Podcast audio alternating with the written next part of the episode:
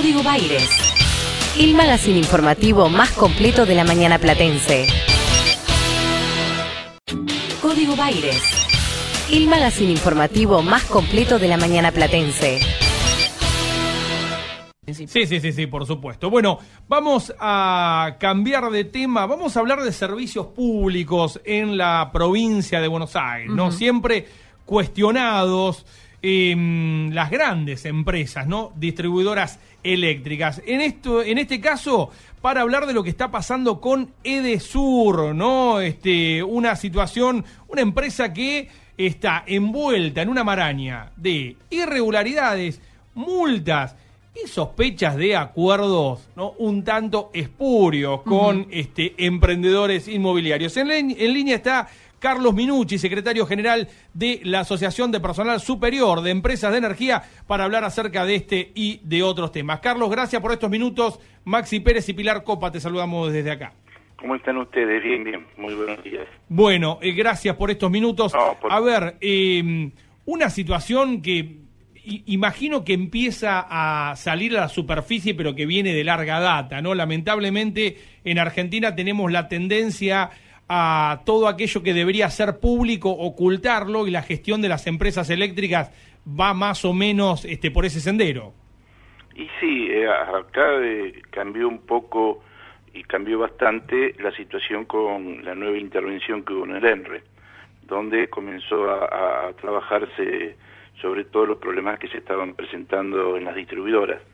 En este caso, el problema más firme que hay es el problema que está generándose en Edesur, debido, primero, porque el secretario de Energía que acaba de asumir dice que cuidado, porque con el asunto de la pandemia, y si este verano viene con temperaturas muy altas, va a haber cortes de luz casi con seguridad. Y esto se le suma a que el ENRE les ha aplicado multas por 1.600 millones de pesos a Edesur por incumplimientos del servicio, de toda la cadena de que tienen, que hay que devolvérselo a los usuarios esa plata. Y después viene el tema de las propiedades, donde Edesur hace cerca de 2 años puso en venta todas las propiedades, inclusive el edificio que tiene en el centro, en la calle San José. Lo que tenía, ahí se produce una denuncia en su momento, pero estaba el ENRE, el ENRE de las empresas, ¿no? Entonces eso venía todo frenado. La diputada Vanessa Siley pidió informes a la empresa y al ENRE anterior. Los informes no eran muy claros, entonces en ese momento la diputada pidió a la justicia que se detenga la venta hasta tanto no se conciba que era lo que había pasado. Posterior a eso asume el interventor, y el interventor aplica una cautelar, pide una cautelar, se le otorga la cautelar, hasta que la auditoría determine si corresponde o no la venta del edificio. El problema son casi $9 millones que habría en juego, porque tendrían vendido sin autorización, según el ENRE, según la empresa el edificio que está en Avellaneda y el edificio que está en Lomas de Zamora. Eso rondaría los $9 millones.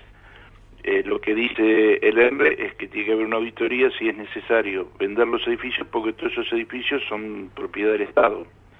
Claro, ellos dicen, pero además estamos hablando, Carlos, de una liviandad para avanzar con lo que de fondo es el vaciamiento de la empresa, ¿no? Desprenderse de los activos como si no pasara nada. Claro, pero ellos dicen que presentan una que nadie... O sea, la pregunta original que se presentaba era... Pero si es todo tan intransparente, ¿por qué no fueron al ENRE y pidieron autorización al ENRE? Eso era muy claro. Claro. Ellos lo hicieron por su cuenta y apareció los edificios apareció por Mercado Libre cuando llega la denuncia. O sea que vendían todos los edificios por Mercado Libre, por Remax, por todas las inmobiliarias estaban en venta. Y el intendente de Avellaneda mismo frena la venta de Avellaneda porque es una zona histórica y no se respetaba el proyecto de quien había comprado, que era modificar toda la estructura del edificio. Todos esos problemas hace años que se vienen acumulando. El ENRE cree que en todo este juego hay un negocio inmobiliario, como está acostumbrado todo lo que nos dejó el macrismo, que son todos negocios inmobiliarios. Cuando, vos imaginate que estás vendiendo en el centro de Avellaneda un edificio que vale cerca de $6 millones y vas a alquilar un local para la agencia comercial de $400.000 por mes, un ejemplo. Entonces hay una diferencia de dinero, según el ENRE, que les da a entender que todo esto forma parte de un negocio inmobiliario, porque en cada lugar se está comprado para hacerse edificios. Entonces todo eso, sumado a los cortes de luz, a la falta de inversión, a todo eso, bueno, está generando todo un clima de tensión entre el ENRE, la Edesur, y bueno, todo eso va hace años y ahora se va consolidando más, debido a que las nuevas autoridades y el nuevo secretario de Energía comienzan a ajustar las marcas como para que en este verano, que va a ser un verano muy, muy duro.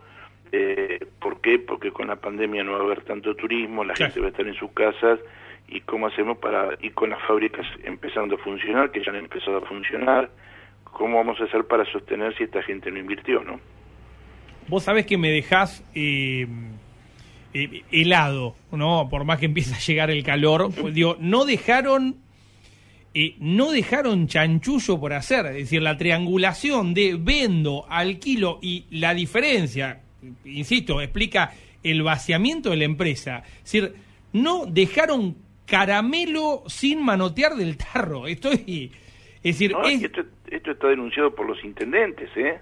Este proceso de descomposición con Edesur salió por los intendentes de Lomas, Almirante Brown, Echeverría, todos han hecho esta denuncia, y el ENRE la ha tomado, y bueno, vuelvo a decir, la gran duda que tiene el ENRE si en esta triangulación no hay un negocio inmobiliario, porque, para darte una idea, el sector de Lomas está en el centro de Lomas, y poner un galpón para el área de distribución en Camino Negro sale una diferencia abismal de plata, que está planeado en Lomas, dicen comentarios, que se harían 4 o 5 torres ahí en Lomas. Entonces todo forma parte del negocio inmobiliario, como hace Capital Federal, como hace La Reta, o sea, todo lo que se puede hacer edificio y negocio inmobiliario se hace. Y bueno, en este caso el gran problema es que hay un servicio público que está con muchas deficiencias, que está con muchos problemas, que no está respondiendo, y bueno, todo esto está generando una tensión, y más aún con una nueva Secretaría de Energía, con un ENRE que está funcionando a pleno, y aparece cada vez más, como decías vos, la puesta de los dedos sobre la mesa, sobre una de las cosas. Y bueno, esto está generando climas bastante complicados, ¿no? Sí, tenemos una empresa que no invirtió. En el mejor de los casos, un vaciamiento de una empresa, y en el peor, digo, un vaciamiento que es producto de un negociado a posteriori para un beneficio inmobiliario, vaya a saber de quién, ¿no? Porque ese también es el otro elemento a tener en cuenta. Exacto. Es decir, entonces, todo un... Sí, decime. Es todo un combo, porque... si vos me dijeras que te presentás en el ENRE y decís que esta diferencia la voy a invertir en una estación, bueno, ahí se podría hacer el análisis. Pero no, es una venta, y ¿dónde va el resto? Esto es lo que dice el ENRE. Entonces hay un negocio inmobiliario. ¿Por qué? Porque si yo voy a vender por 9 millones y voy a alquilar por $400.000 o comprar por $500.000, si es algo barato... bueno, entonces acá hay un negocio que no es un servicio, y después están esperando la auditoría, que la auditoría determine si ese sector de trabajo, para darte una idea, ya en la época en que Edesur, que no eran estos los inversores, sino eran otros, tenían la posibilidad de quedarse con los edificios que la empresa requería, y devolvió un montón de edificios. Y por ejemplo, si hay un corte de luz en Lanús, tienen que venir la cuadrilla de Quilmes, que el sector está en Quilmes.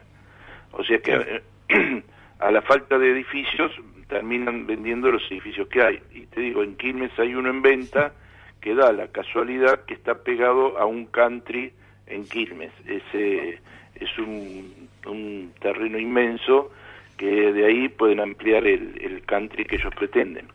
Entonces son todas señales que están tirando y bueno, las cosas se están tensionando porque tampoco los papeles son claros, ¿no? Por supuesto. ¿Cómo sigue esta situación? Digo, ¿está todo en manos de la justicia? No, lo que pasa es que el ENRE tiene que tomar las decisiones y el tema de los edificios, la justicia está trabajando la justicia. Ajá. Y le está pidiendo al ENRE las informes que le corresponden. Bien. Y a las empresas, porque hasta ahora hay una cautelar, no hay un juicio, es una. Ajá. Cautelar y hay presiones debido a que Edesur vendió Lomas y vendió Avellaneda, se vencen los plazos y no están autorizados a venderlo. Clarísimo, Carlos, gracias por estos minutos con Radio La Plata. No, gracias a ustedes y a su disposición. Un fuerte abrazo. Gracias por estos minutos. Escuchábamos a Carlos Minucci, secretario general de la Asociación de Personal Superior de Empresas de Energía. Y nosotros acá renegando, sí, porque para terminar de cobrar el sueldo tenemos que esperar que depositen los ATP. Mamita, vos te das cuenta que hay un mundo que es mejor, pero mucho más caro. Uh-huh. No, es más caro. Radio La Plata, 90.9. El equilibrio justo entre música e información. Está en Radio La Plata. Está en Radio La Plata. El nombre de tu ciudad. Tu ciudad.